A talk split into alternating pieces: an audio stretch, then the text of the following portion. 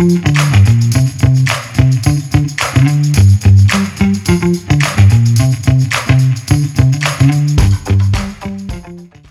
listening to The Running Public. From marathoners to mud runners, we all have the same goal get to the finish line faster.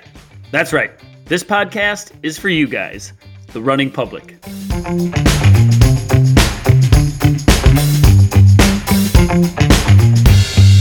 Welcome to the party, Bracken. I was on the wrong party, Kirk. What what party was that? Uh, Train Tuesday link.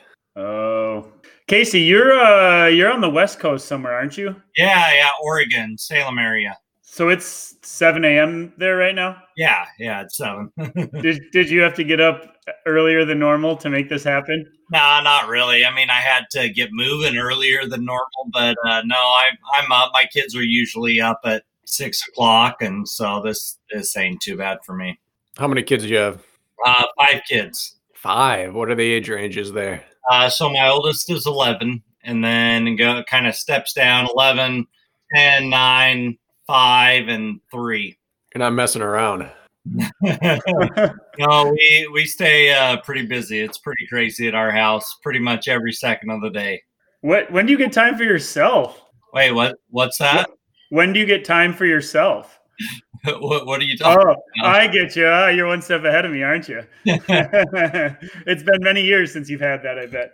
Yeah, well, I mean, I, I've had to build it into my uh, into my work. You know, I mean, my my training, my exercising is just part of my my business and my working now. You know, I mean, otherwise it it won't happen. So, uh, yeah, no time for myself. I get a few minutes to clean the house at night before bed. That's that's myself. That's me time cleaning the house. So there you go. That's exciting. yeah, right. Um, Kacey, what is it? I saw you. I see you have um, your your company's shirt on right now. Is that right? yeah, yeah. Rise up with Kacey. Is that what you're doing full time, or or do you have another job as well? Well, so before this whole coronavirus hit, yeah, I was. I was speaking. Um, I was doing a little bit of substitute teaching, but that was kind of just uh, to fill in some of the holes.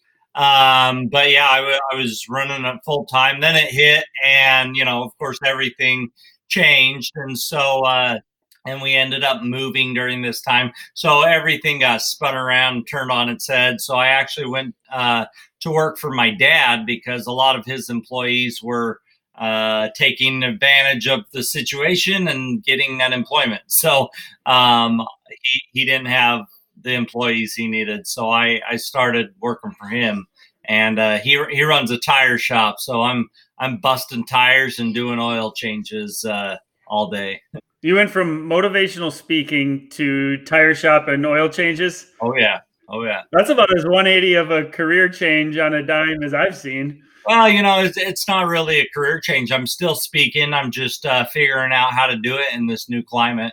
And uh, I mean, it's you know, I'm I'm helping him out, and I I still do my business a few hours a day, still train, and then I go and and help him for the you know six six hours or whatever. Are you able to find uh, video conferencing gigs, or is, or is it kind of on hold for now? Yeah, I, I mean, I've had a few. It's it's definitely not what it was before, but but I'm finding a couple, and and I'm starting to link in with some of the other speakers that are saying, hey, you know, they're out there. You just got to find them. Which that's my problem. I don't know how to find them right now because all of all of what I did was word of mouth. It was conference. You know, I'm obviously here. You can't see you know, oh, guy without legs, you just see a regular dude. So uh, I, you know, I'm I'm figuring it out and you know, learning learning how to change my whole entire uh, uh, approach to it. Luckily, resiliency doesn't seem to be something that you uh, are in short supply on. No, I'm I, I take uh, these challenges as just that. You know, I mean, it's a challenge, and you know, I'm going to figure it out. and I'm going to overcome it. It's it's not insurmountable. It's it may be hard, but it's not insurmountable. Well, take us back. Walk us back in time. Start when this resiliency, when this not being phase, maybe not phase, but not, not being stopped in your tracks by these so-called insurmountable tasks. Take take us back to when this all began for you. Well, you know, I mean, I'd like to say it started uh, when I lost my legs, but uh, it started before then. I mean, my parents uh, raised me right. You know, they taught me how to be tough, and you know, I mean, we grew up. I grew up in Wyoming, and so kind of being that tough uh, cowboy, you know, hardworking kind of guy. You know, that's that's kind of the person my dad uh, taught my well, dad and mom taught me how to be. But really, uh, when I lost my legs, and I lost my legs by I, I got hit by a semi truck. I was I was running across the road, and you know, right in front of the semi, and I got hit. And because of that, I lost both my legs. And but what was really interesting is throughout this process, and especially as I was leaving the hospital, the the doctors talked to my parents, and they they said you have to not do stuff for him, which which seems crazy that a doctor would say that, but so important because um, because of that, I had to learn how to do everything, you know, by myself on my own. Um, and they were there to help me if I needed it, but more often than not, I had to figure it out.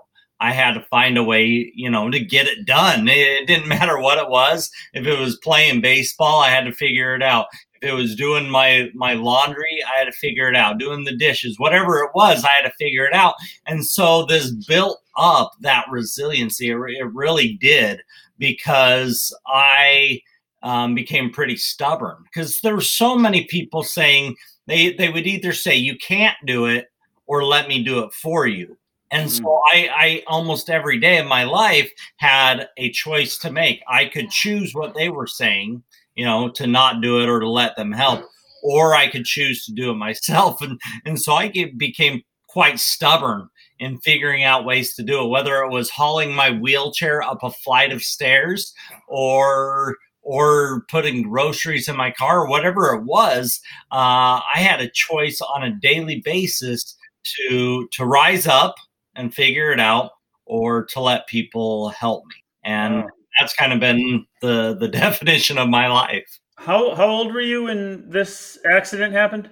I was six years old. So was it a were you a, like a classic like you were you were a kid and you were playing and just either the driver wasn't paying attention or you weren't paying attention or a combo of both and it was just a freak accident or how what happened there? So I it was uh, it wasn't in Wyoming. We had gone to Utah for my uncle who's about to leave on a mission trip. So we went down to see him off. Well, after church was over, we were standing on the edge of the road, and this was this was just a you know divided highway leaving town. Probably you know I mean low highway speeds, 50, 60 miles an hour, um, and we were standing there waiting to cross this highway.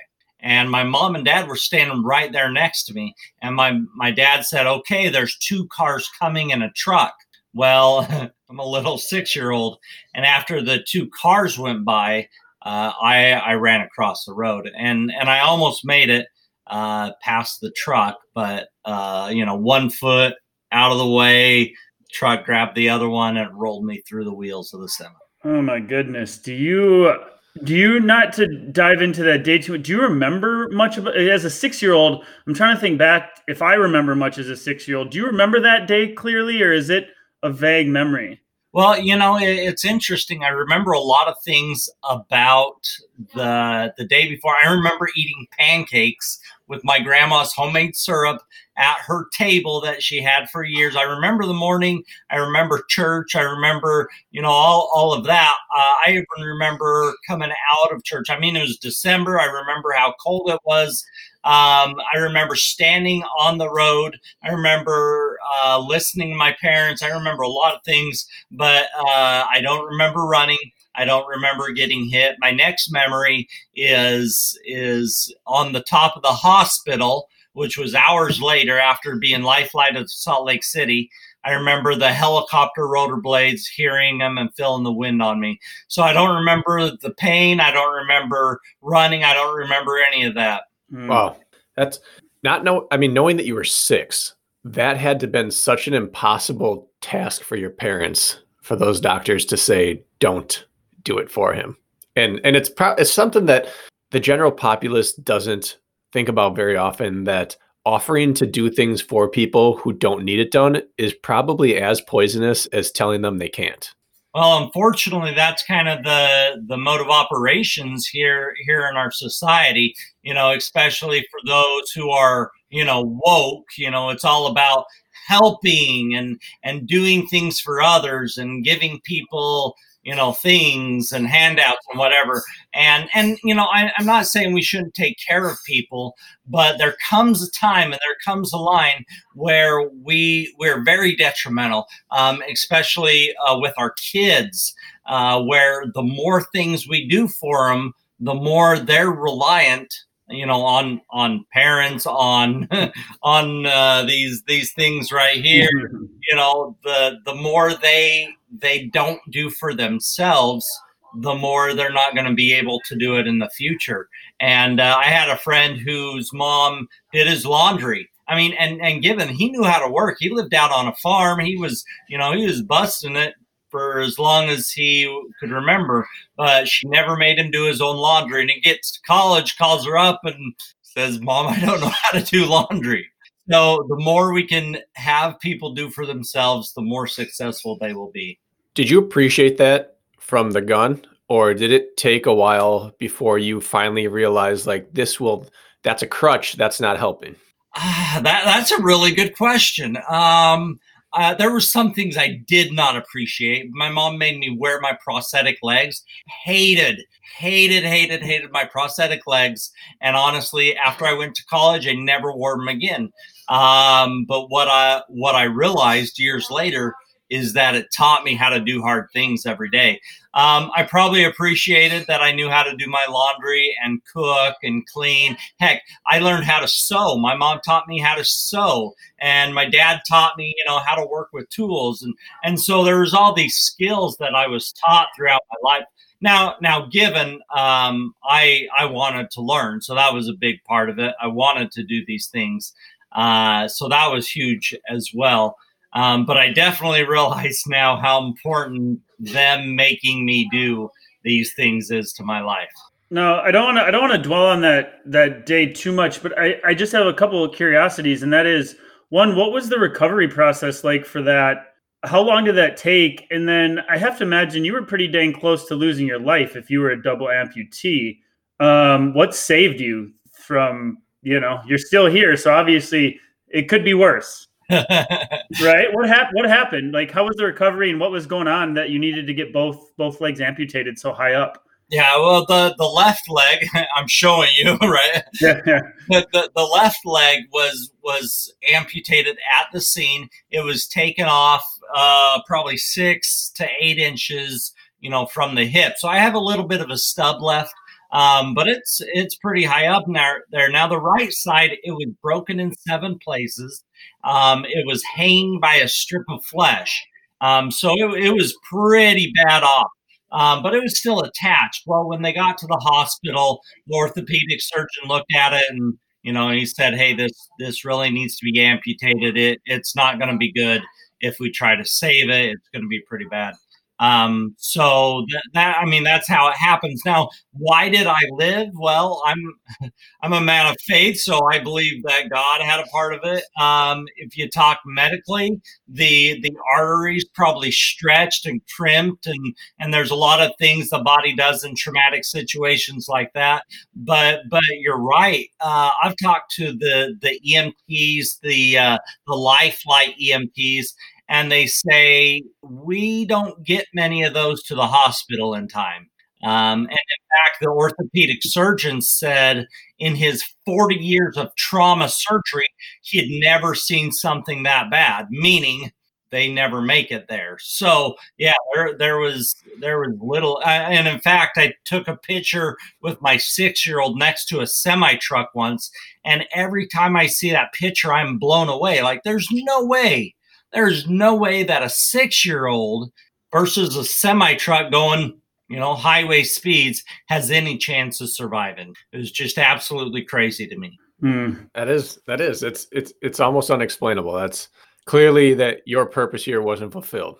Yeah, absolutely. Now, throughout my uh, high school and college career, I had a few teammates with disabilities. In fact, in college, my freshman year, one of my current freshman teammates um, was the junior world record holder for the 400 and 800 meter run. He ran in a prosthetic leg. He was born that way and he never knew anything different. And another teammate of mine had suffered an accident and had his arm removed just above the elbow. And not being born that way led to a lot of anger in his life. And he competed out of spite, out of a chip on his shoulder, out of a I am embarrassed that I am not what I once was, and I'm certain everyone is looking at me. And over over the years, by the time I met him, he wasn't that way. But that's what drove him into athletics. Whereas my buddy Andrew from college, who was born with no leg from the knee down, knew nothing different, and he competed out of joy. So I'm curious on what your process was. Were you driven to prove people wrong and driven out of spite? Do you have this big chip on your shoulder, or were you just joyful that you could finally do something again?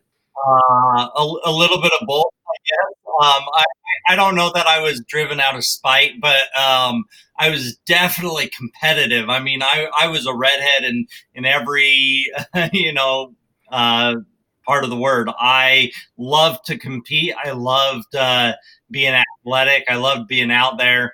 And I, I loved winning. I mean, I was a wrestler in high school. I mean, there's a lot of competitive nature uh, going into wrestling. Um, but I, I more more than that, it was for the love of it. I loved being out there. Um, I loved uh, overcoming. Honestly, I mean that that was part of it. I loved showing that a guy without legs uh, could could do it just as well as anybody else. Um, so I, I was out there for a lot of reasons, but mainly I, I loved I loved uh, being active. I loved competing. It was it was a lot of fun. So if you got hit at six, when were you able to start being active? the day I got out of the hospital, uh, really? we did, we went and did a half mile race around the Capitol building. Now, given you know I wasn't, you got out of the hospital and ran a race. Yeah, I, I did. I and looking back, I'm like that doesn't seem right, but that's now now given I I was in the hospital. I went home to recover, and then I went back to the hospital for some uh, for some therapy. But yeah, as soon as I got out of the hospital for the last time, I went and did that race. Within months uh, of the accident, I was playing little league baseball. Uh, so now, now, that first year, I was in my wheelchair. My dad, my dad had to push me around the bases, which which was frightening in and of itself. So I don't know, that was scary. Um, but the next season, I was on the ground doing it all by myself, so it, it didn't take me any time. And and honestly, uh, I hear stories so often. There there are those two types. There's people that live in the situation. You know, my life is over. This is awful. You know, this is the worst thing that could have happened. You know, I'd rather well, I heard about this movie. I still haven't seen it, but a guy ends up in a chair and he, he basically wants to kill himself. And and and there are those there are those situations where where it ruins their life. But then there's the flip side. In fact, one of my teammates uh, doing the, the Spartan races, he uh, he was skiing uh, and he lost his leg. He he hit rebar and it tore his leg off basically and he was he uh, flipped the switch pretty much right there in the hospital and and went back to to competing and skiing and everything. Uh, so so it, it's not it's not really it really isn't about what happens to you. Um, that you know people say attitude. It's not about it's not about you know what happens to you. It's about how you react to it, and it, it's really not it's it's kind of your choice. You can choose to live in that moment um, for the rest of your life if you want to, mm-hmm. um, or you can move forward and keep living your life. When you when you got out of the hospital for the final time, um, was it your parents that encouraged you to keep doing your sports, or were you internally already chomping at the bit to you like had something innate in you that wanted to just push forward already? Oh yeah, I, I, yeah, I did not want to be sitting. I mean, I'd already been sitting around for for a month or two, um, recovering. I mean, I was so sick of it.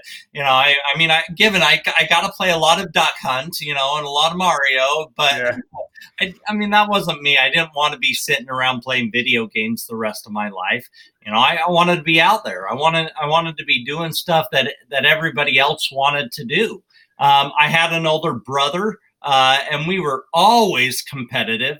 And so I wanted to be out there with him playing his sports. Uh, so yeah, it didn't it didn't take me long before I wanted to be there doing everything. We uh we must be close to the same age when you bring up Mario and Duck Hunt. How old are you, Kacey? Uh, 33. Okay, I'm 37, so maybe I got you by a couple years. Uh, I was gonna go back to you know being a young amputee. Then I feel like a lot of kids would walk around with maybe embarrassment, the eyes on them, the you know the attention, maybe not in a good way, so to speak. I don't hear any of that come through in your storytelling. I hear like you owned it from the start is is that accurate or was there quite like an acclimation phase for you where there was some resistance to your situation well seeing uh, up to this point we've kind of, kind of been talking about sports and that that's mm-hmm. where that's where i gravitated to because i could be myself um, I, I definitely had a lot of trials and a lot of that in in school um, in school. You know, that's that's where kids get judged. Um, mm-hmm. I, I was awkward. I mean, I was very social, socially awkward uh, for for many many years, and and I really had a rough time. Um, and that's why I gravitated towards sports because I didn't have to worry about the social uh, situations. I, I could just compete. I could just uh, do do what I wanted to do and uh, be active.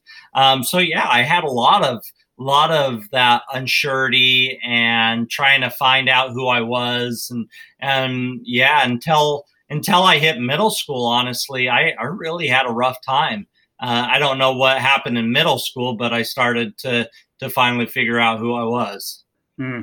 Bracken I don't know about you but uh, I would say let's say you go we're to get to your athletic journey here too and all that but going to a Spartan race venue that you've been at you know I'm sure you don't know any of the races I've been at that we've been there together, but everybody knows the race they're at where you're at because every single person at that venue talks about you and not in the most inspiring way. Just how your being and what you are accomplishing is like the most noteworthy thing at most every single Spartan race. Uh, and and Bracken and I were thinking about who we wanted to, to interview coming up that that was outside of our um, you know, we interview a lot of like the pros, like the Ryan Atkins and the Hunter McIntyre and all them.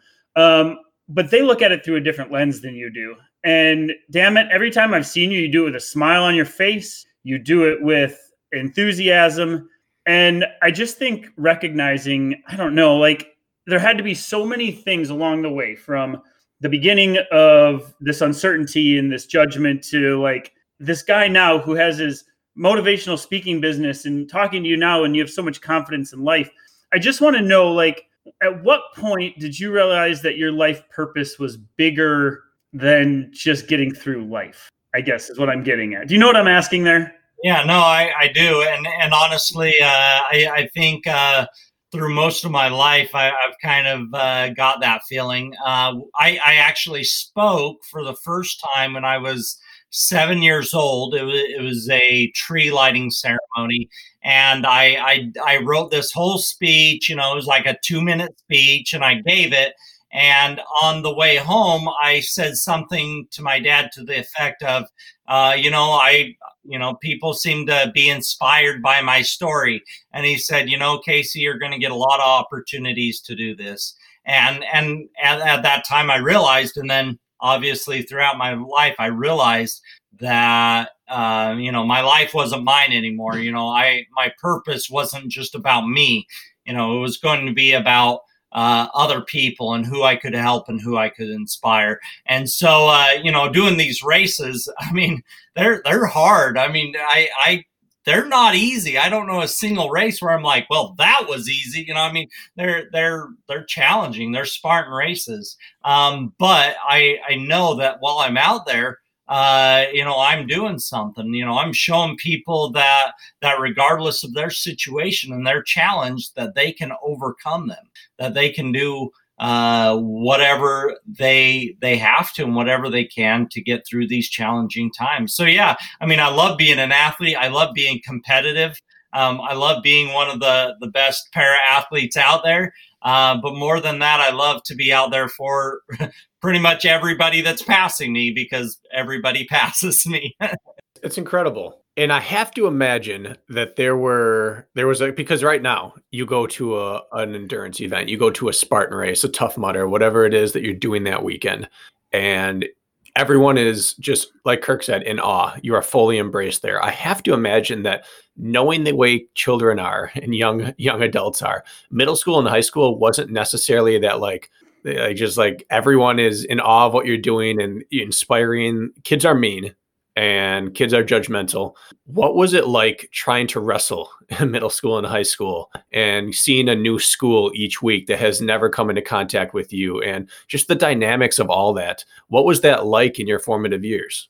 Oh, wrestling. Oh, man, I loved wrestling. Well, in middle school, uh, middle school and high school were a little bit different because middle school, uh, I was awful. I, I, wasn't I wasn't good at all. I mean, it was my first time wrestling, um, and I had to learn how to wrestle, and so I was I wasn't very good, and so I was losing. You know, pretty much every match. Uh, eighth grade year, I won a few, but uh, in my middle school career, you know, I wasn't winning very often. So I, I really don't know how other people saw me as I did that. Um, but it was pretty funny in high school because I did get every different type of reaction and I started to be quite successful. Uh, so I would get the, you know, I'd get kids that were absolutely terrified, you know, to wrestle me. You know, I was wrestling 103 pounds, mm-hmm. but my my arms were, you know, just uh, you know, ropey and thick, and you know, I mean, bigger than their bigger than their thighs. You know, so I'd have kids running away, circling the mat. I've had, I, you know, all, all different types. Um, so for, yeah, I suppose you look like a 185er from from the waist up, and they they did. no, no, yeah, I, I was wrestling the twigs, and I I definitely wasn't a twig for sure. Was that your focus then, wrestling uh, in your younger years? That was your main love as far as uh, sport goes yeah after i started wrestling my seventh grade year and I, and I didn't know about it until then really but after i started wrestling my seventh grade year there was i mean i did a lot of other sports but ooh that that was my love. I did the other sports to stay in shape for wrestling. And what kind of success did you end up up having? Sounds like you turned the corner and started winning more than you started losing. Yeah yeah i did my uh, sophomore year, I made it to state, and then uh, by my senior year, I had made it to the to the state finals. Wow. Yeah. Did you get to the point where kids would not wrestle you? Where there were some people that just didn't want that uh, to occur, where they would say either you know make an excuse, I, I I don't want to do it, or duck to you because they don't want to be known as the kid that got pinned by the kid from the other school with no legs. Well, I, I, I don't think that second part really happened because I mean uh, I was known obviously, and so it was definitely not ashamed to get pinned by me because because I was uh, especially later by my sophomore, junior, senior years. I mean, I was dominating. Uh, there, those three years, even though I didn't win state, um, I, I, was very, very controlling and dominating on the mat. And so uh, I really didn't have the experience where they didn't want to wrestle me because they didn't want to lose to a guy without legs. But uh, I, I think there was a couple that that uh, forfeited just because they they were scared to to wrestle a dude without legs. Yeah. Wow. Did you have the potential to then go on collegiately and wrestle? Oh, sure, I, I could have, um, and and I wanted to. Uh, it just didn't shake out that way. I, I went a different route. I, I decided to do wheelchair racing rather than wrestling. Uh, but yeah, I, I really wanted to wrestle in college. Uh, unfortunately, life just took me a different different route. Do you ever wonder how that would have gone? Do you ever look back at that and with some nostalgia? Uh, yeah, a little bit. I mean, wrestling was definitely the well, in my opinion, it is the best sport out there. It's it's the hardest sport. You know, it, it's awesome. Um, I, I would have been uh, Anthony Robles before Anthony Robles. Yeah. I, I, don't know. I mean, I'm I'm pretty stubborn and pretty tough. I I don't think I would have been. Uh, I don't think I would have been happy without a collegiate title, but uh, who knows? I mean, that, that, was a different life and a long time ago. I, I decided to go a different route and was uh, very successful in that that uh, area. So, what led you to that route? How'd you how'd you decide to go into wheelchair racing? Uh, I mean, they they reached out for one. It was one of Arizona. I went to University of Arizona. It was one of the only uh, colleges uh, that that did reach out personally. Um, one of the only wheelchair racing colleges in the nation, um, and I knew that wanted I wanted to be a part of wheelchair racing, so that was a part of it. Uh, man, I wanted to go out of state. Um, I, I don't know. Everything just kind of fell together, and, and that was kind of uh, what led me to go that that route. What was that experience like? It, it was it was great. I mean, I, I had tried to uh, there. In fact, going back to the wrestling thing, I, I had tried to look at uh, two, three different colleges where I could wrestle. Um, but I, I just, man, as soon as I started pushing for Arizona, um, it was amazing. Uh, I I was competing with the best wheelchair racers in the world. I was doing marathons around the country. Um, I did the Boston Marathon. I ended up ninth in the Boston Marathon, uh, which which is pretty incredible.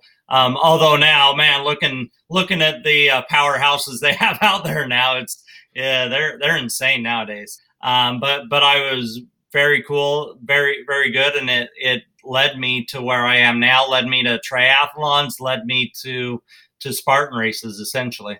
So you went all you went all in, in in wheelchair racing basically after high school. Then it sounds like like you were you dove in head first. oh yeah, definitely.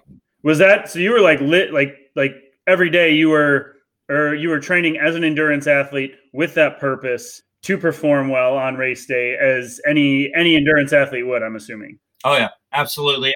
I was uh, not only was I wheelchair racing, but they roped me into uh, doing wheelchair basketball, which uh, as a wrestler I wasn't all that great at, but um, uh, I was I was training two to three times a day. Now, uh, one of the university I wound up at, I went to three different colleges, but my final one where I really took hold and stayed for a while was University of Wisconsin Whitewater, and they're a big powerhouse in wheelchair basketball and they are basically like a, a, feeder program for Team USA. They have a lot of Team USA guys come out of there, and they always we have a giant field house that has like seven basketball courts, and our indoor track goes around it.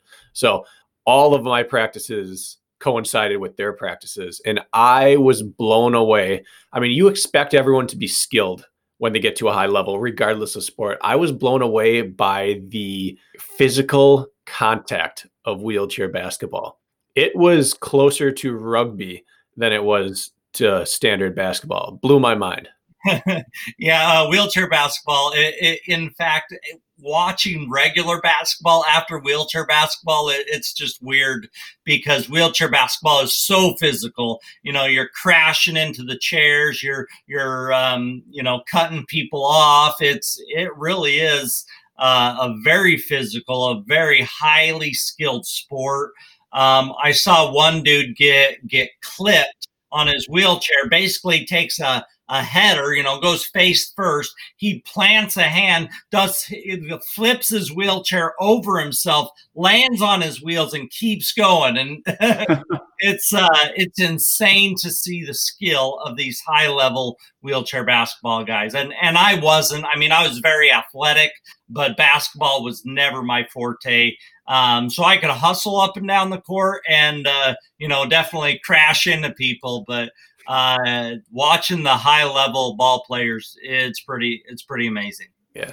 I think I'm going to have to go YouTube this when we get off of the interview because that sounds actually like very exciting entertainment. It's like roller derby and basketball combined. It is a full contact sport. That sounds excellent. I want to I want to know about how you set up training as a an endurance wheelchair racer. Now, on this podcast, um, we talk like a lot of training specifics. We dive into the what's and the whys and the hows of how to become a better athlete. Now, I'm going to assume here that you are doing things like interval work, like hill training, like long, slow distance stuff. Were you approaching this from like, let's say a, a runner would approach this uh, just on a different modality? How do you how did you approach your training? How did that break down? I'm very curious. Uh, well, in wheelchair racing, you know, I had a coach, and I, I was a young kid. You know, I was uh, 17 coming out of high school, uh, so I don't know that I understood um, totally, you know, how to train, and and I have a lot better idea nowadays. Um, but what what I gravitated to was uh, whatever was hard. I loved the hard days. I loved pushing it. Um, you know, when when my coach would say, "Okay, we're going to do 17 miles," I, I would push it a little farther and do 18 miles. You know, and and so when when uh, we had interval training, when he said, "Okay, we're going to do you know 10 hill repeats," I'd go do 12 hill repeats. Um, so my my goal was was uh, the pain, you know, the the pushing it harder and harder and harder. And and in fact, when I've coached when I've coached uh, I try to build that mentality, the competitive, the basically resilience training. I mean, there's a lot, there's a lot to be said for, you know, planning it out and doing this much at this rate, you know, and this heart rate. And, and, you know, I've delved into the, the distance running, you know, mentality and training and, and keeping it very regimented. Um, but where I find the most gains is when I am pushing this right here when when i'm i'm seeing what i can do mentally uh, is where i find the gains because once you've once you crack the mental barrier uh, the physical barrier can can go right along with that mm. yeah. you're the second guest in a row who talked about their emphasis on training the mental side uh, and kind of to piggyback off Kirk, I'm curious. Could you walk me through a standard week of what a collegiate wheelchair racer would look like? Like, what what does your training setup look like? Oh man, you're you're talking. Uh, yeah, take us back. Um, so uh, I, because uh, we we would be early. Every morning was early, early, early. We rarely did stuff during the day because it was Arizona and it would get up in the hundreds. Heck, at at five a.m. it would already be hundred degrees. Uh, probably uh, two or two days out of the week we were doing long runs, um, usually on hills. Um, so this was anywhere from 12 to 18 miles uh, run in the mornings. Uh, and then two other mornings we would be uh, we would be doing interval work. We'd be doing repeats, hills, and and every once in a while we'd go on the track. We were track athletes, but honestly, we were rarely on the track. Um, we were doing uh, you know over speed uh, workouts. We were doing hill repeats. We were doing interval work. And then usually on Saturday, we would do a long run. And when I say long, I mean uh, marathon style uh, running on, on the weekends. Um, and, and, uh, oh yeah, I, I was uh, pretty much exhausted every single day. Uh, staying awake in class was always, was always a problem. Was there a strength training component to this as well? Yeah. Yeah. We were required to, to uh, have three gym workouts a week, and this was on top of on top of the the morning runs. We would have gym workouts. Sometimes we'd have another training session during the day. Uh, I was doing wheelchair basketball, and so I was I was going to those practices as well, which was pretty much every day. Well, no different than any other D1 athlete out there. Oh, no, maybe more. uh, maybe. I mean, I was I was a dual sport athlete in college, which is uh, is pretty intense. You uh you referred to your training as runs, not like I'm gonna go out for a spin or do like is run is the term that you used at the time? Uh, that's what I use. go for okay. Yeah, yeah, yeah. I like it. No different than anybody else. That's I oh. just love that. Um, so from from wheelchair racing, you transitioned into triathlons at some point, as I'm understanding it, correct? Yeah. So after I left college, uh, well, I, I, did college, went went on a mission for my church for a couple years, came back, uh, kept training, kept doing it. Um, but at some point, uh, I, I was no longer in the collegiate competitions. Um, I was kind of on my own, and honestly, and and I was still going to these track meets and and marathons. I was still competing with the other para athletes, but at some point, I realized that it got it got boring. And and uh, I mean, yeah, marathons are fun, um, but there's no challenge to them anymore and and not to say marathons aren't challenging for most people but once you've done you know, a dozen, you know, two dozen of them, you know, then it, it, it's just a run, you know, it's just a, a longer run where you pay money and get a medal out of it. And I started looking, I started looking for something different. I wanted a challenge. I wanted something that was going to be hard, and marathons weren't hard for me anymore. And and first I found triathlons, and and they were challenging. Yeah, there was the the swim component, which I've always been a decent swimmer, but then there was the biking, and so you had all these things that were challenging, and it was good. Uh, but then it, that kind of got a little bit you know it, it, wasn't challenge i could do them. I did the i did a half ironman um, so the challenge wasn't it was all about speed going faster. Uh, and that's when i i was looking around and found and found spartan races. And uh and that was that was the challenge. I i finally found something that would kick my butt pretty much every single time i did it we, we, we want to dive into that, but I, I don't want to leave this triathlon thing quite yet because I have some curiosities. I know Bracken probably does too.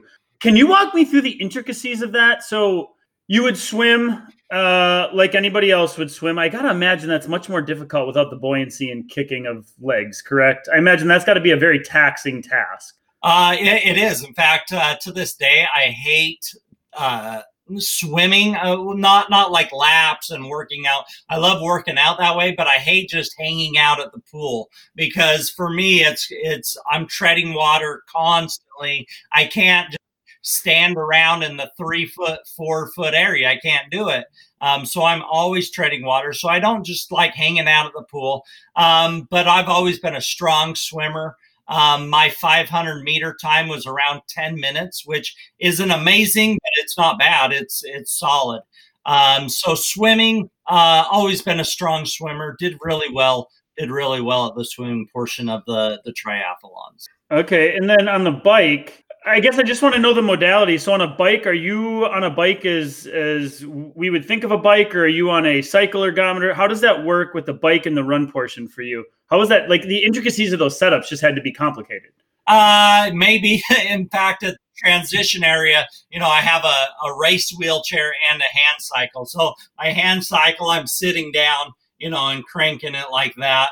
Um, that yeah. honestly was the hardest portion for me, and I I don't know if it's the same with other para triathletes. Um, or maybe it was just my bike wasn't all that good. Uh, but yeah, biking portion took forever for me to finish.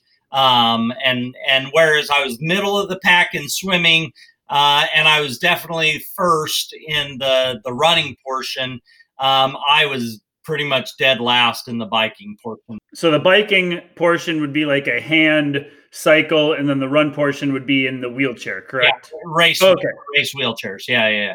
And is there a big circuit? Like, is there a some pretty big races specifically designed this way for athletes just like you? Uh, yeah, well, there's a lot of para athletes that are out there doing the, these uh, triathlons. There's, uh, yeah, they, it's become a big thing now. There's some hardcore, yeah, para triathletes. Okay, I'm satisfied there. I just had some curiosity.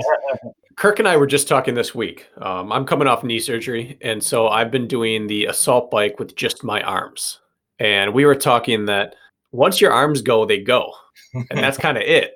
they don't recover very well. It becomes really hard because of just the lack of the size of your muscle groups to put force out once you're exhausted in your upper body.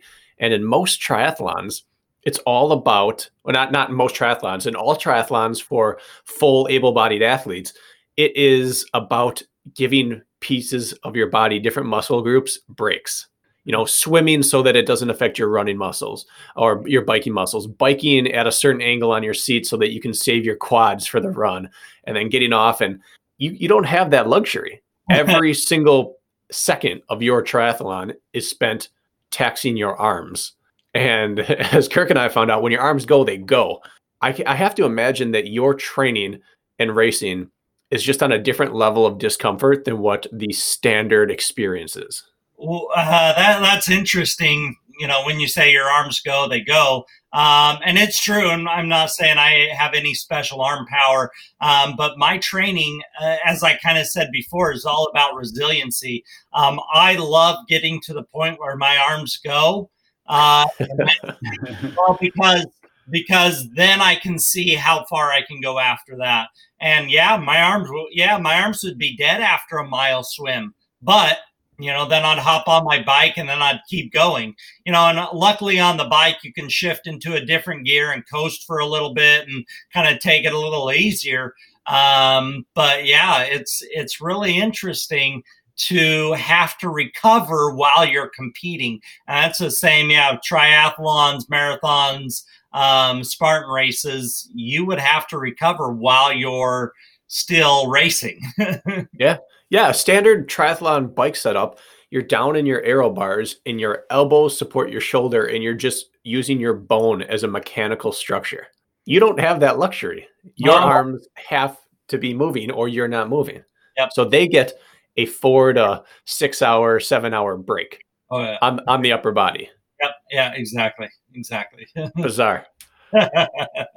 so so then then you you transition to to OCR and now you get even less of a break because everything is nasty. It's off. These are the kind of I describe Spartan race venues to people as because they always say like, "How do you run down that terrain?" And I always say, "Well, I don't know exactly because it's the type of terrain you would avoid during a hike. Yet that's how you race it. But we're doing things like we're leaping rock to rock or avoiding. You come in contact with every single inch of the course in a way that no one else does. Oh yeah. Well, uh, you say every single inch, and that's very true. Uh, I I literally every route is is a mini obstacle for me. Every every tree is an obstacle. Every, everything grass grass with, that will sometimes come up to my chest that provides extra friction is is a challenge for me. Um, recently within the last couple of years i started uh, using actually last year started using an off-road wheelchair um, which oh, man I, I, go back and forth on whether or not it's better or worse um, because uh, i have to pull it up pretty much every hill there's no nice easy hills that my chair can just go up um, and heck, I have to lower it down most hills because it is so steep. Um, so I and and it's not light; it's forty five pounds. So it's uh, it's not uh, easy. I mean, there there is no part of these Spartan courses that that I well, there's a couple parts parts where I'm like, yay, but then then it's right back to the yeah. grind.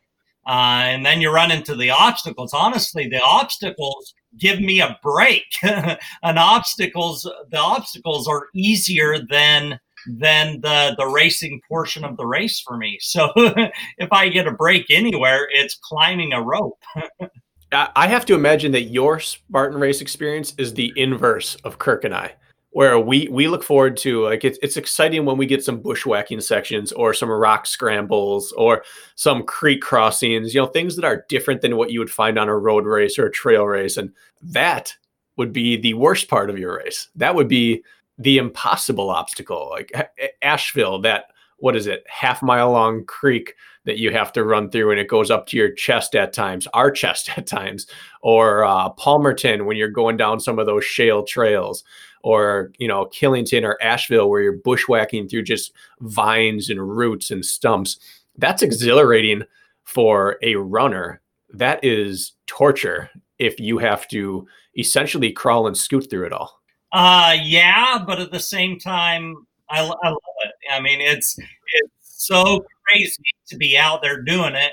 Um, I mean, I, I wouldn't trade a road over that stuff any day. I mean, I, I'd rather do the trails. Trails are fun. As you said, they're exciting. You get to do, you get to do river crossings. You get to, you get to climb hills that are, you know, like that. I mean, it's insane. Um, they're, they're awesome. I love, I love doing stuff like that. I mean, there's, there's not too many, even in the OCR world, there's not too many wheelchair racers, especially that go unaided um, doing these courses uh, to be able to go out and you know destroy something that many able-bodied people don't want to attempt. I love it.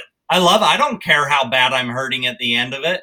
Uh, to be able and and uh, you probably i don't know if you guys over in the east coast have ever done seattle but seattle's oh, yeah a mud mm-hmm. fest. Oh, in in April it's just a bog, and uh, I mean I'm I'm literally I'm up to my waist. uh, and and but to be able to do something so ridiculously hard where where even you know hundreds of the Spartan athletes are dropping out. But to be able to keep pushing through, uh, it's it's uh it's an amazing uh, thing to be able to accomplish that every single time I race. Is mud the worst part of Yeah. it? Yes, yes. mud, mud is awful. Um, I don't know. Huh, I hate the heat. I, in fact, I do worse in uh, in uh, Utah than I do in in Seattle, just because the heat. Um, and it's partly being a, a double amputee. I don't have the legs to shed off the heat like you guys do. Um, and so that's a big part of it. But man, I don't know. Heat just really tanks me out. Um, so the extreme heat and extreme mud are the worst. I mean, even even this last year at Tahoe when we were getting snow up on the mountain, I mean that that was just fun. Um, it was cold and my hands froze and they hurt, but it, it was fun compared to yeah, just slogging it through mud or roasting in the heat. When did you do your first Spartan race, and how did you even get the idea, Kacey? Uh, it was back in 2014, and my first one was the the Portland Spartan Spartan race. Um, I I don't remember. I I think I was just surfing the internet looking for a challenge. You know, looking for something that would be hard. I I didn't. I was done with marathons. I, in fact, I even tried to do uh, the ultra, the hundred milers, but every race director I contacted said no, you cannot do it. And I'm sitting there like, um, why? They're like, well, we're not set up for wheelchairs. I'm like, okay, that's stupid, but whatever. Um, and and so in my research, I found I found Spartan races, and at the time, I I didn't find anybody that was doing them. I think uh, I think Todd Love maybe had done a couple, but he did it with a whole group of people, and I found all, uh, a few of these. Um, uh, para athletes, but they were doing them with groups, and and that was never my style. I didn't want help, um, and so honestly, when I did my first Spartan race, uh, I really didn't know if I'd be able to finish it. I, I didn't know if I'd be able to accomplish it. I mean, I mean, it was cra- crazy to look at. Uh, and so I showed up that first day there at uh, this this uh, BMX uh, motocross, you know, crazy trails kind of course. And I looked at the start line and said, "Well, I guess I won't be able to use my chair." And so I ditched my chair and and started going. And I I really didn't know if I'd be able to finish that first race or not. That was Washougal, right? Yeah, yeah, Washougal. Yeah. I was there that day. Oh, really? Back in 2014, huh? Mhm. Wow. Yeah, that, that was my first one. You usually don't use your chair, correct? Actually, I, I've never seen you use your chair on a course. So, do you normally? So, most of the time, you don't. Uh, so up until 2019, I had never used uh, a chair at all. And then uh, in Laughlin, uh, there was uh, the the first para para Spartan race. Uh, there was a bunch of guys using grit chairs, and and at first I'm like, well, you know, good for them, but you know, I do it on my hands. But then uh, what I didn't realize is I was with a team. I was doing a team Spartan race, and it was great, you know, to be able to you know be tough and do it all on my own. But that really wasn't part of my team. I was doing it by myself. And so I decided that if I wanted to be successful for my team, if I wanted to win this thing next the, the next year, uh, I needed to know how to race in a wheelchair. And so I got a uh, it's called a Grit Freedom Chair. Um, it's an off-road beast, and I started training in it and a few different options as well besides that chair. Uh, but I decided, you know what, I got to figure out how to do it. Um, and uh, honestly, there's some better things, some worse things. Uh, but definitely when I'm with my team, that's that's definitely the way to go. Wow. And um, so, just for perspective, now, how many how many races have you done as of today? Spartan races. Yeah, uh, I, I did have a number. It, it's somewhere 25 to 30 races that I've completed. Um, the the longest of which was uh, the Iceland Ultra 24 hour race. I didn't quite uh, earn the Ultra badge. Um, I think I got about 18 miles in before my body was like, "You're stupid," and and gave up on me. So You did the ultra in Iceland. I did, and talk about those crazy parts of the course. There was uh, the a hill, and it wasn't a hill; it was a mountain um, that we had to climb. Where literally you are you are climbing from boulder to boulder through the snow. It was it was the most insane portion of any race I have ever done. Um, but at the same time, it was it was it was the funnest part portion of the race for sure. Is there anyone else than Joe that would be like, "Yeah, come out, do that"? uh, you know, it, it was. I, I, I didn't even think of that portion of of what I do. But when I finished Tahoe for the first time, um, Joe Joe was there at the finish line, and uh, I crossed the finish line, and uh, he said or, or I said I said something to the effect of, "Well, Joe, I thought that would be hard. Why why don't you challenge me?" With you know saying that to Joe DeSena, he's like, "Okay," and so he uh, he got me to the Iceland one, um, which is is a total 180 from every other of the ultra race directors. You know, all the the running ultras that say, "No, we're not going to let you do this."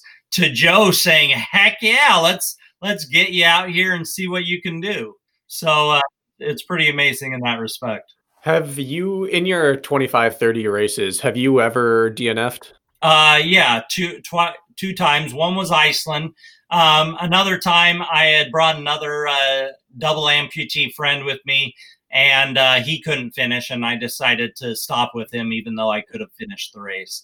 So uh, yeah, two two DNFs. Uh, the Iceland one is the one that bugs me.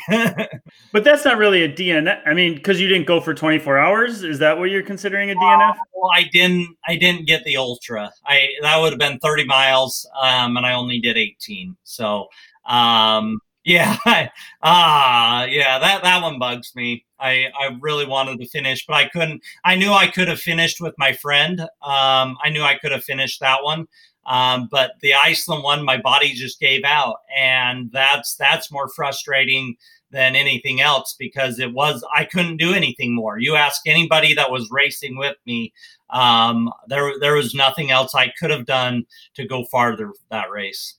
I want I want to know. So when you approach a race, um, and you look at this, you said you want to do these races unassisted, correct? So you don't have anybody next to you when you get to a certain obstacle or something that seems daunting. You're solo. Is that correct? So uh, when I race with my team, we we train. So so I do let my teammates help me um, when I, when we do the team races. But that's we're training for you know the para Spartan, you know uh, that that portion. But when I'm doing them on my own, um, you know, and I've gotten better about it. I used to have a really, really tough sense of pride, like, no, I'm going to do every inch of this by myself.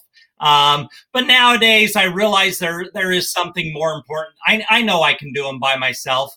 Um, but now I let people haul, haul my wheelchair up a hill. I'll let, or, uh, you know, I, I need assistance getting over the, you know, the seven foot wall.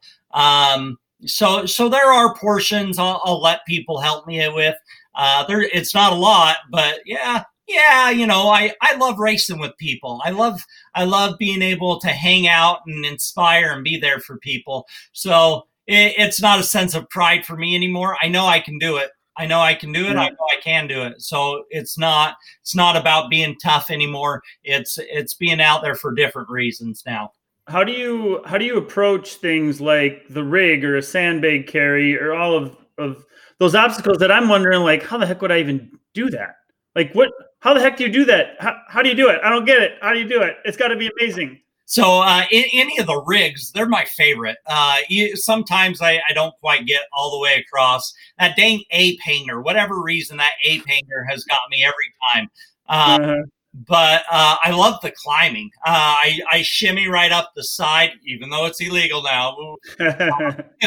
I don't care. I do it anyway. Um, well, I, am not competitive in those races, so it doesn't matter. Right. They disqualify me. I don't care. Do you get to something though? Like, let's say it's like a, a sandbag carry and the, the terrain in combination with the weight and all of that.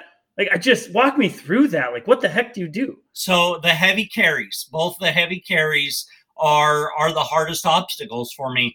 Um, I mean, uh, especially with the bucket.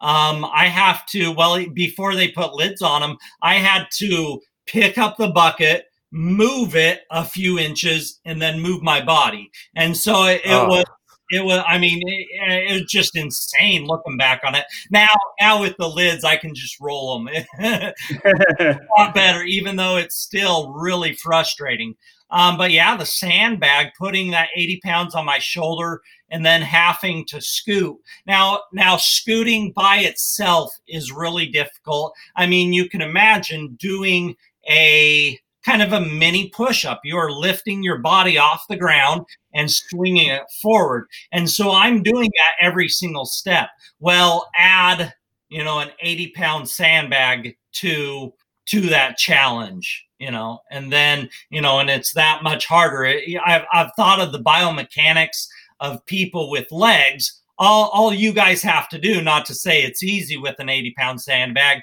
but your leg swings forward while your bones are supporting your entire weight. I don't have that. I mean, it is my shoulder joints that are supporting, you know, my frame plus a sandbag.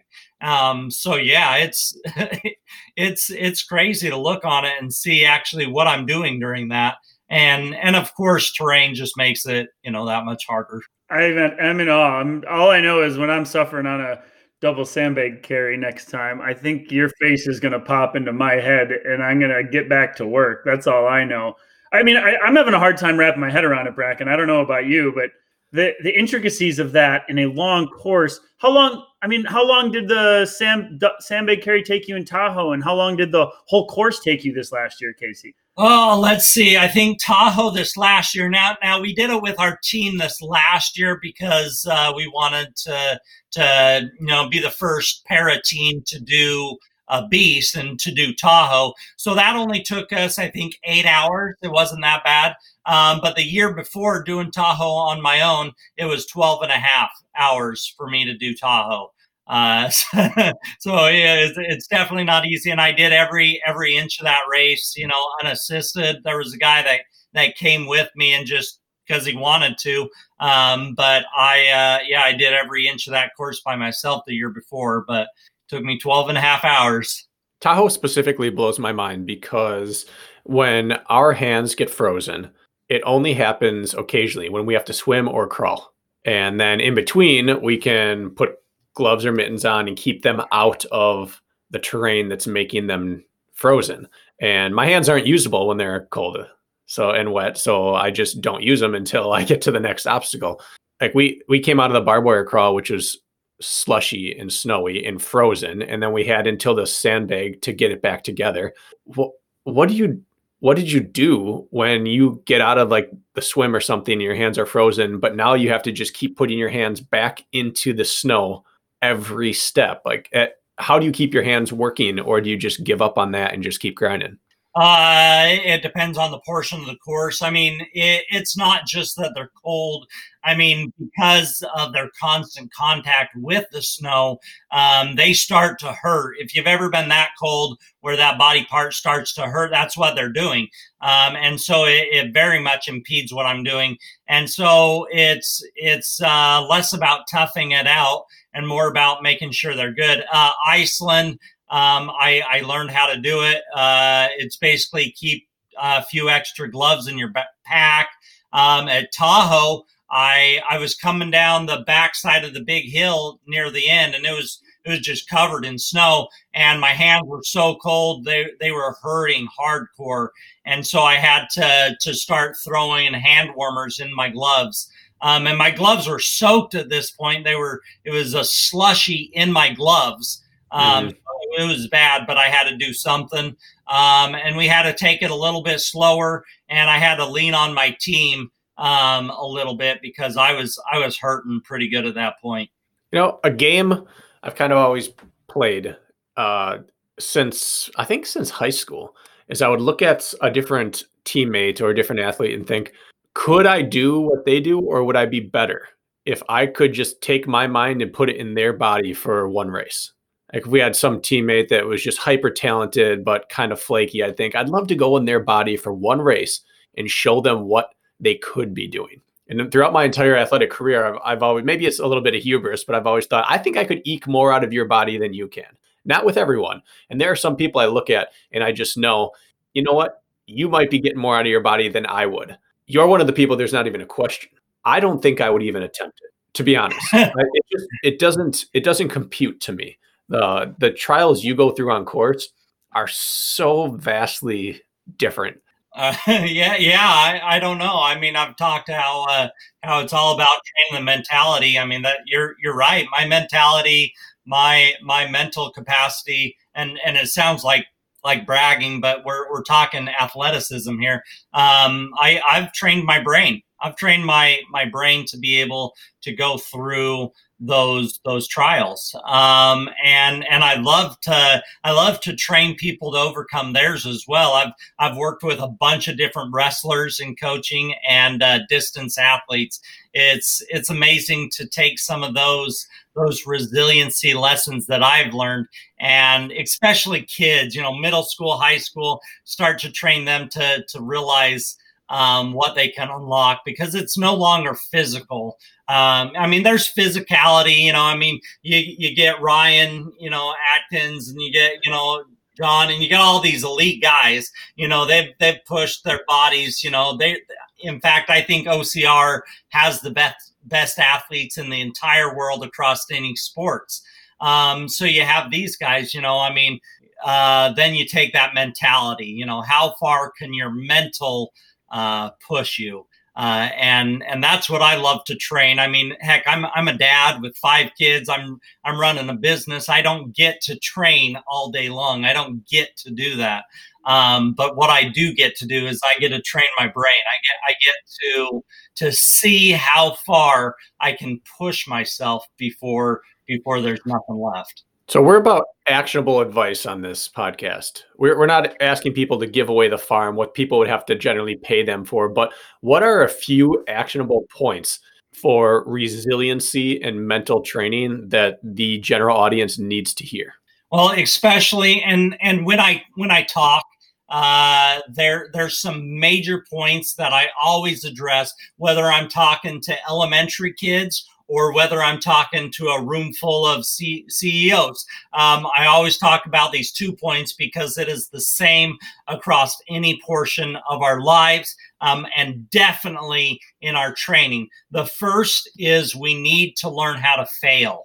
Uh, and that is so important. It seems so stupid in sports. No, we're we're training so that we we're better, so we succeed. But you have to learn how to fail because if you don't know, if you there's so often in training where you have a horrible run and and people stop right there and they stop training. They never want to do it again because they failed. But if we can come back from any sort of failure whether that be that be a race failure and you can talk to those high level athletes uh, i know in that in the seattle um, super where it's cold and rainy there's some of the best athletes in the world that that drop out of that race. Tahoe you know there's some of the best athletes in the world that get hypothermia and drop out of the race. If you can take those failures and move forward take failure and move forward that's going to start building that resiliency. That's going to start building that power. And the second thing is you need to be doing hard things every single day. Do something if it scares you. And honestly, that's how I got into OCR. I watched a video of the Spartan race and I'm like, that, that's stupid. I can't, that's so stupid. Why would a legless guy? I mean, I can't do that. That's impossible. That's, you know, I mean, I see guys jumping fire. How does a legless guy jump fire? and it scared me. It scared me so bad. And and so I knew I had to sign up for it. I knew I had to try for it. And and that's why those are the two biggest actionable things I can tell people is if it scares you, you need to be doing it. And you need to learn regard and and they these go hand in hand because you're going to fail. You're just going to. That's that's what happened. You're going to fail and then you learn how to get back up and try it again. Get back on the horse, uh, run back in front of the semi truck. No, no, don't, don't. I haven't tried that one again. Um, uh, you have to learn from that failure. You have to learn to pick yourself up and keep moving forward. Uh, there's a lot of, you know, I mean, I could talk training all day long, but but honestly, every training session boils down to: Are you pushing yourself? Are you doing something that's hard? And are you learning from your mistakes and rising up? Yeah, you don't you don't learn nearly as much from your successes as you do from your failures, isn't that right? So true. My senior year in wrestling, uh, I didn't lose. Uh, I didn't lose a single match until the state finals, and the kid that beat me, I had already beat him four times. So, uh, I mean, I, I did everything I possibly could to beat him in the state championships, but at that point, uh, he had failed more than I had, and he had learned from it. So that's a a crazy but very pertinent example. I uh, I want to know. It's a guy whose man, your attitude is so dang great, Kacey, and and you talk about failing, learning from that, and having to fail, and then also um, doing hard things. How does that manifest in your current life right now? Because you seem to constantly be learning from failure and constantly doing hard things. How are you finding more of these hard things to do, and how do you like how does that manifest right now for you? um, well, well, if you remember, I have five kids. that's that's like daily failure. Um, trying trying to teach kids all all of these things that we've been talking about. Um, but more than that, I mean, with with the the whole uh, pandemic situation, my speaking business just got turned on its head. Um, I mean, I'm I, all my gigs were canceled. Um, now I have to figure out how to do that. Uh, recently, I wrote a book, and I'm not a writer. I hate writing, um, but I I ended up writing a book because I failed every single day. Every single day that I wrote was awful, and I hated it. Um, but I kept moving forward. I kept pushing forward, um, and and I turned out an amazing book. It just surprises me every time I read it. Uh, I, I find things constantly that I can fail at. Uh, this last Christmas, I had my wife get me a violin um, to to do play violin, and I'm not musically talented, um, but I wanted to you know pick up a new skill. I wanted to I wanted to fail, and so the more I find these challenges, and and I have oh I have a hundred. Uh, you know, physical challenges. I want to climb uh, Pikes Peak in Colorado. Um, I want to complete an ultra. That's still on my goal. I want to do a full Ironman. I have all these things that I that I've failed at that I still want to do. Um, so every single day, you know, I'm moving forward in some way to accomplish these honestly ridiculous goals that I've set before myself. Yeah, you don't seem like a guy that's very good at sitting still, Kacey. I'm gonna be honest with you. That's impressive. All the the cookie jars your hands are in. I admire that a lot. What do you have anything right now that is on your radar? You talked about some pretty big athletic feats. Anything that scares you still out there? Um, honestly, uh, being being honest here, this whole well, in my family situation has gone through a few things. So since November, after that Paris Spartan race, um, I had to kind of change gears and take care of my family. Um, and Corona hit, and so honestly, I've gained probably 20 pounds. That that scares me worse than just about anything else. Is is that that lifestyle change? It was it was horrible. It was really hard on me, and now I'm facing the same fight that. Well, honestly, I faced it I faced it probably about 20 years ago. Um, and and now I have to face it again. Uh, you know, thousands, millions of people all over the world face this same thing, and it scares the heck out of me um, to to have to do it. Uh, and it seems so petty, but yeah, weight weight gain is is such a scary thing for so many people, and and now I'm staring it in the face. That's that. I feel like everything you talk about wakes me up to something that I'd never thought about before. Because if I were recommending someone to do certain things for a weight loss, they'd be spending a lot of time on feet. You know, so what's what's your path to success? I mean, even on something as as like as mundane as that. Uh, honestly, for me, weight loss is insanely hard because uh, when when when I'm able to go really really hardcore on my weight loss, I only can eat maybe a thousand calories a day. Um, and and uh, my activity level has to be way up there because like right now I'm sitting, which you know is fine, but that's my standing. I can't actually stand. Your largest muscles in your body are your quads and it's it's muscles that burn calories. And so all you guys have to do to burn more calories is stand up. Yeah. you know, mm-hmm. burn more calories, I have to be actively going, actively running on a hand cycle, doing something. I can't just be on my feet. I can't burn more calories when I'm at the computer. Um, so uh, for me, it is it is eating way healthy, eating way less. Even with the healthy, I have to eat way less, and and practicing a lot of movement. Um, all, all three of those. I've been working in my dad's tire shop, which is throwing tires, doing oil changes, very high activity, but I haven't lost the weight because I I just backfill with with more food. Mm-hmm. Uh, so it, it's a huge challenge for me. Is it's ginormous. Yeah, and it's got to be a magnified on course because essentially you're doing a mini shoulder shrug or a dip every step of the way. Where if Kirk or I gain 20 pounds, well, it's we can walk. It'll we'll feel it running, but yeah, we could power hike the whole course where you're just it, it's like you're throwing a weight vest on and doing dips. yeah, and then climb. Yeah, it's all it's the exact same thing. The the lighter I can be, the the more successful I am on the course. Yeah, hands down. literally. Full of puns do you have do you have those moments where you just want to you're still pissed at the world or pissed at your situation or pissed at you don't even know what?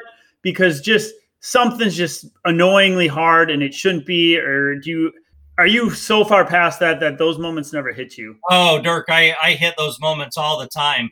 Um i mean it, it is frustrating being uh, such an athlete, I consider myself an elite athlete, and then needing to reorganize those priorities and uh, you know, and not be as insanely competitive and training 24 hours a day like I like I want to be. And so, yeah, I, I get depressed. Um, I have hard days. I I feel I don't know that I I ever. Uh, um, feel bad for myself, you know, uh, woe is me, but I definitely get frustrated with with where my life is at. I get frustrated with where I want my life to be, and it's not there yet.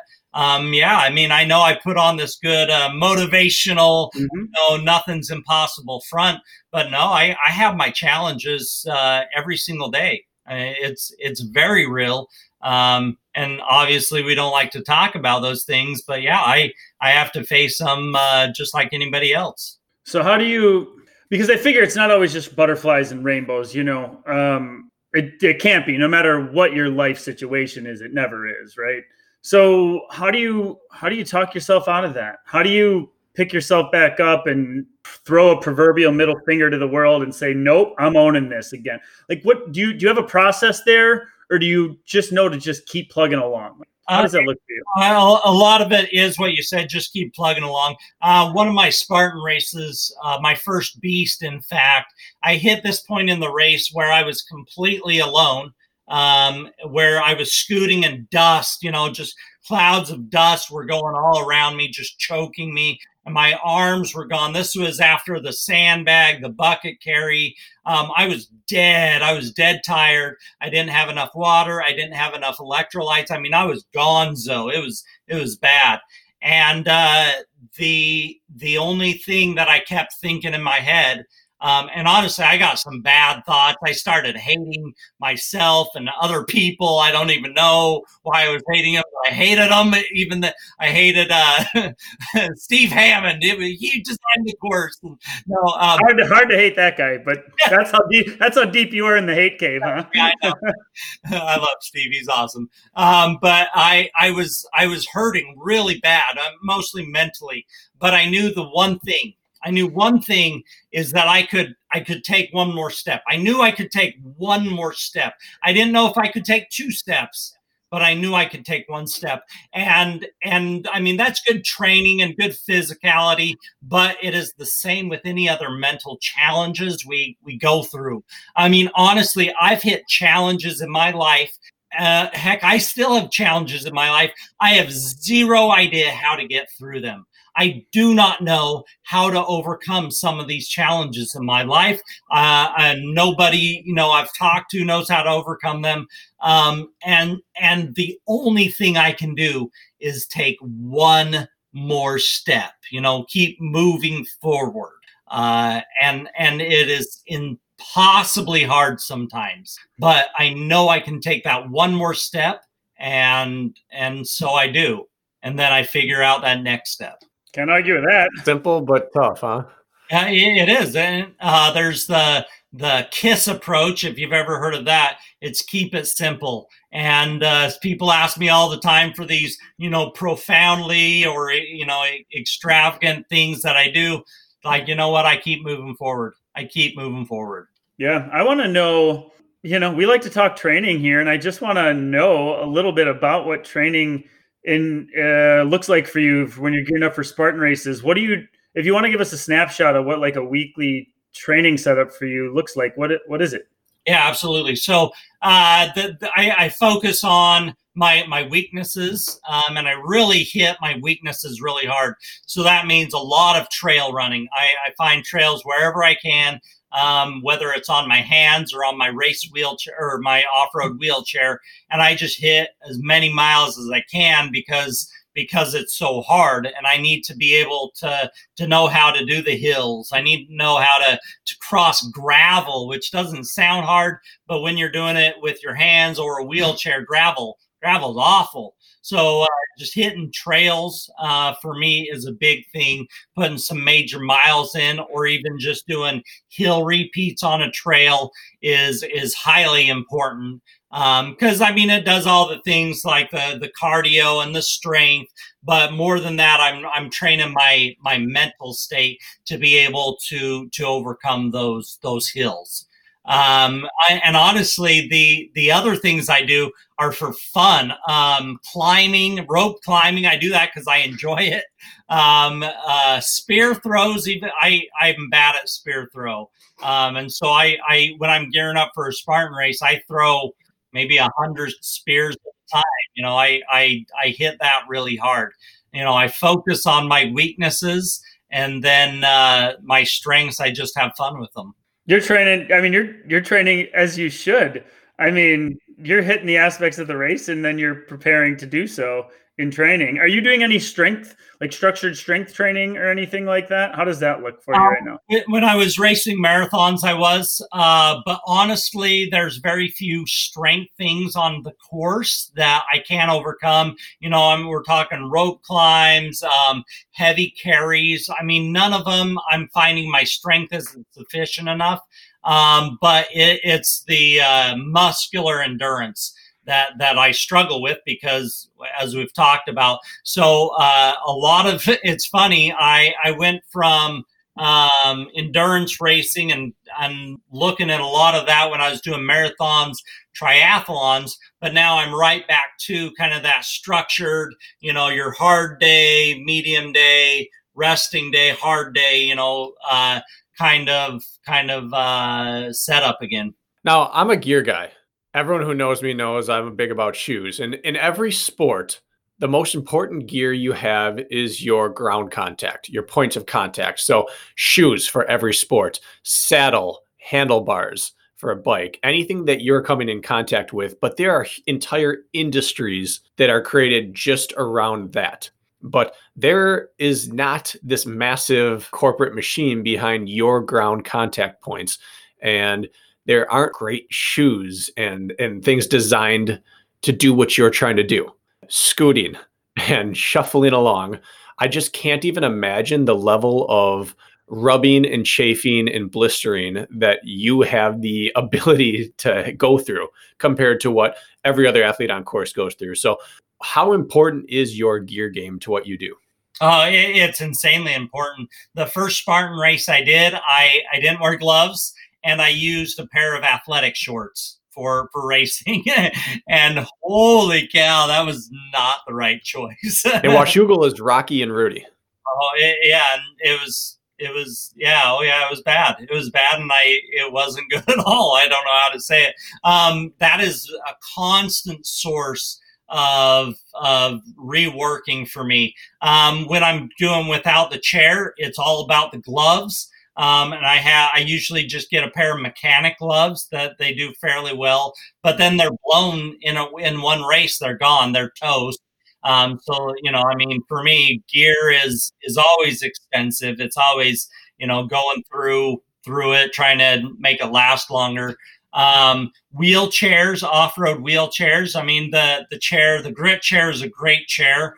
Um, but yeah, there's they they're not made for Spartan race. They're made for for you know regular people going off road. So um, I'm constantly working to to lighten my chair, to to better tires, to this, to that. I mean, it, there's nobody out there. Well, there's there's a couple people, but I'm I'm one of the I am probably the the highest rated wheelchair Spartan racer out there, and and so there's nobody that that knows it better than I do, and that's the problem because I don't know it, and it, is trial and error, trial and error.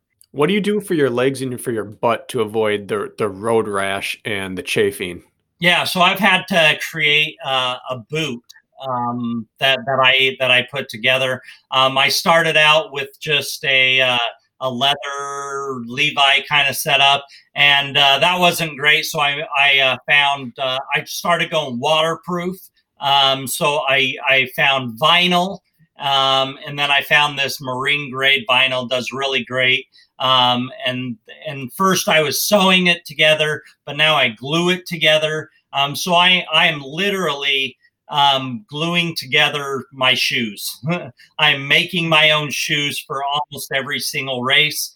Um, sometimes I can reuse them, but even then, you know, it's a belt versus suspenders versus you know uh, other elastic. You know, trying to find ways to to keep it up to and then when they it gets filled with water then that's a problem anyway so yeah constant uh, figuring constantly figuring out how to deal with gear is is one of the biggest parts of racing for me.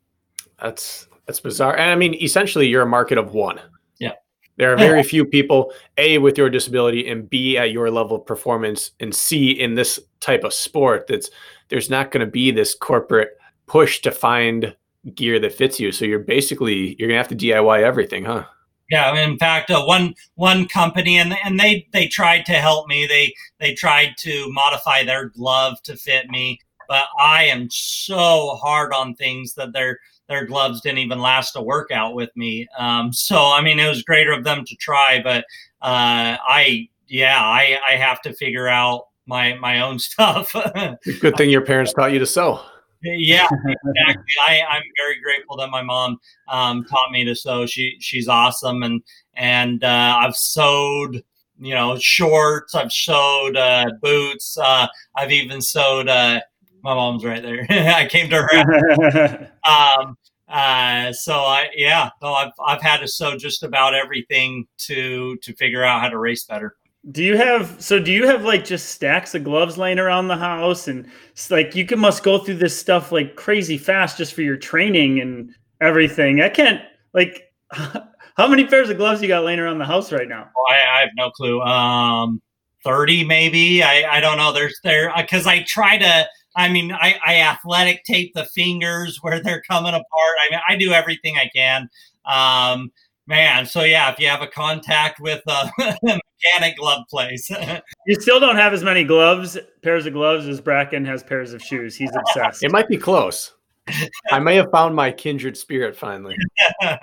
Tell us a little bit more about your motivational speaking and is your company called rise up? Is that is that what it is? Yeah. You just talk, talk to us a little bit more about uh who could you know use you so to speak, and, and how that setup looks, how long you've been doing that for. Yeah, absolutely. So I, I've been doing this business for, let's see, I think five years now, given I've been speaking ever since I was um, heavily since I was a teenager, but since I was a little kid. So uh, I've been speaking a, a, long time. I've always been a teacher. That's what I went to school for. Uh, so I've been doing it for quite a while, learning learning the ropes of the speaking business. Uh, it, has been pretty interesting. Uh, as far as speaking, I I so many people are like, "What's your niche?" And I'm like, I don't know. I, I I love speaking to to the the the youth, elementary, middle, high, because these kids they they really need these lessons of of failure of of uh, overcoming. But then I, I switch gears and I go and speak to, to corporate events. Um, and and managers will come up to me afterwards and like, uh, you know, I'm I'm to have to re reorganize how I do everything because uh, you know of what I said. Uh, so here's what it boils down to: if if you have a group that needs to change their mentality if you have a group who needs to to change uh, how they do things on a daily basis that's that's what i talk of uh, there, I, I, I don't know business. I couldn't talk about 401ks or or better business practices or or uh, how to do your taxes. Um, but what I can talk about is how to change your life. And uh, so, if that group, uh, if your group needs to change how you do your life, that's that's what I speak to. I would say changing your life is a little more important than doing your taxes. uh, just my opinion there. And um, just because we're on what you're doing professionally right now, uh, what's the name of your book and what is that all about? So I, I tried to keep it simple. Uh, the book is called Rise Up. oh. Yeah, I know, I know. Really complicated here. um, Rise Up with Kacey. That's my Instagram handle, my Facebook, the name of my book. That's my website, Rise Up with Kacey. That's even my email, riseupwithkacey at gmail.com. Um, I, I try to keep it pretty, pretty simple. Um, I even thought of uh, starting to do some motivational talks on uh, what uh, the the singing the the TikTok. So oh. who who knows what will happen. so what's in your what is who who would benefit from reading your book? The same people that would benefit from uh, having you come speak. Yeah, absolutely. Uh, um, I it's on Audible too. Some I know a lot of people don't like to sit down and read a book anymore.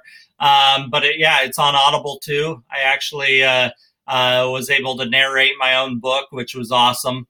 Uh, so yeah, yeah, I hope people check it out. Cool. Well, this is this has got to be one of those things that people listen to and realize, all right, I don't have an excuse anymore. If they wanted to not just continue on with themselves, but support at races or support the company, what what are some outlets for them to do so? Uh, supporting my company. Your company uh, or the the whole movement of um, adaptive races, all of this. Oh, know. You can have me come speak. Uh, you, you know, especially in this day and age, uh, where you know being being woke, you know, understanding, you know, non-discriminatory. Uh, honestly, my movement is a little bit different than the para movement. I mean, it's coincides.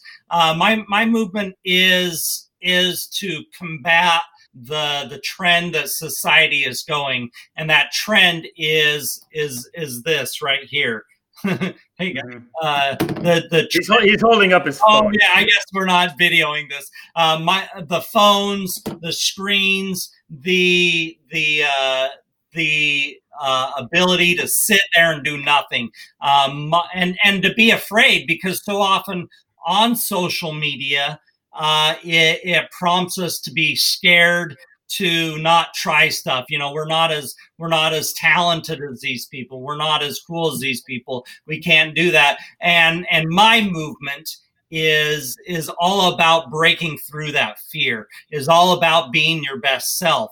So if you really want to support it what i need you to do is to go out there and and overcome that biggest thing that that is is in your way. And if you want to join with me, collab to help other people, um, I, I'm more than happy to do that because there's so many people that don't even realize they need this message. There's people that are ignoring the message, and there's people that have no clue that they need this message. So get out there and overcome it. and and help me to inspire the world. Okay, at every race I've seen you at Kacey, including the World Championship, you are like a celebrity. you are getting as much attention as anybody else in this sport. At least I feel like you are. Um, do you ever get sick of that? And do you feel like a celebrity at these races? And are you sick of the eyes always on you and all that? Or is that is that part of the allure? Like uh, like motivating in that way? Oh yeah, okay. Well, I definitely I don't seek it out. I, I really don't care. I can be as happy reading a book as I can, you know, at the Spartan races. I, I don't care for the attention. Um, but I, I thought about this a couple of years ago when I was doing Tahoe, and so many people as they're coming up saying, "Oh, hey, it's Kacey," and and I have no clue who they are. Um, and I said to the guy next to me, I'm like dude, I think I'm more recognizable than than the elite Spartan athletes. you know, mm-hmm. more people recognize me than they do, you know, these these high level athletes. And and that realization was was really funny to me. It, it was really funny, but also a big responsibility. Um, you know, I, I'm not out there for myself, and I've talked with uh, with my para athletes as well. We're not out there to say, "Hey, look at us, we're amazing." Um, but we are out there to make sure that everybody else that that does see us realizes, oh yeah, oh yeah, we can do this. This is I I can do a lot more. And so yeah, I mean, I am a celebrity in that respect where people recognize me.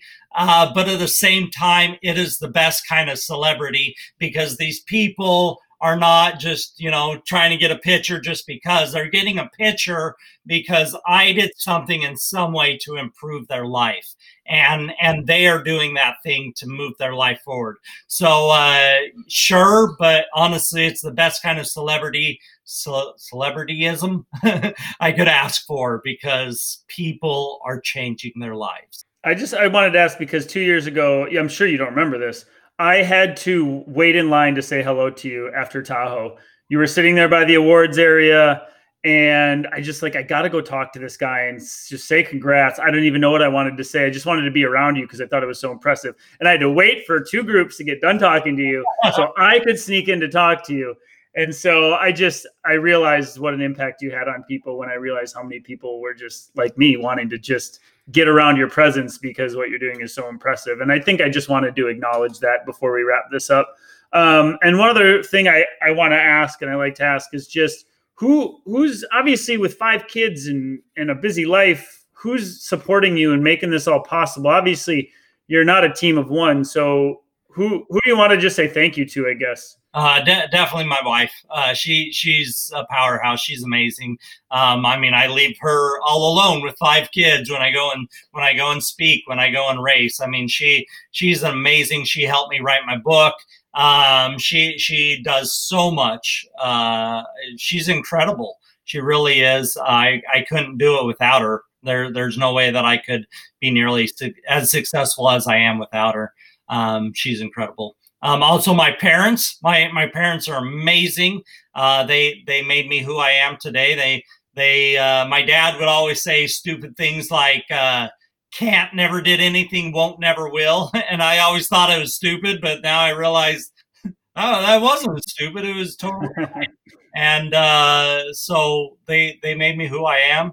Uh, also, my older brother, man, he uh, man, we pushed each other constantly. We we were competitive to the nines. It, it just uh, it was pretty pretty uh, amazing what he did for my life as well. So uh, family, obviously, that's who I'm talking about. Super important to me. Um, also, a shout out to uh, Joe De Sena for starting Spartan race. You know, there that's pretty much the the first and the best obstacle course race.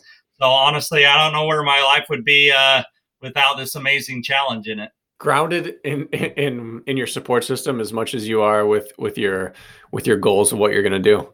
I like it. Thank you so much for coming on and I, I, hope people come to your organization. I hope that they book you for gigs. I hope they buy your book. This is a message that it, it can't be big enough.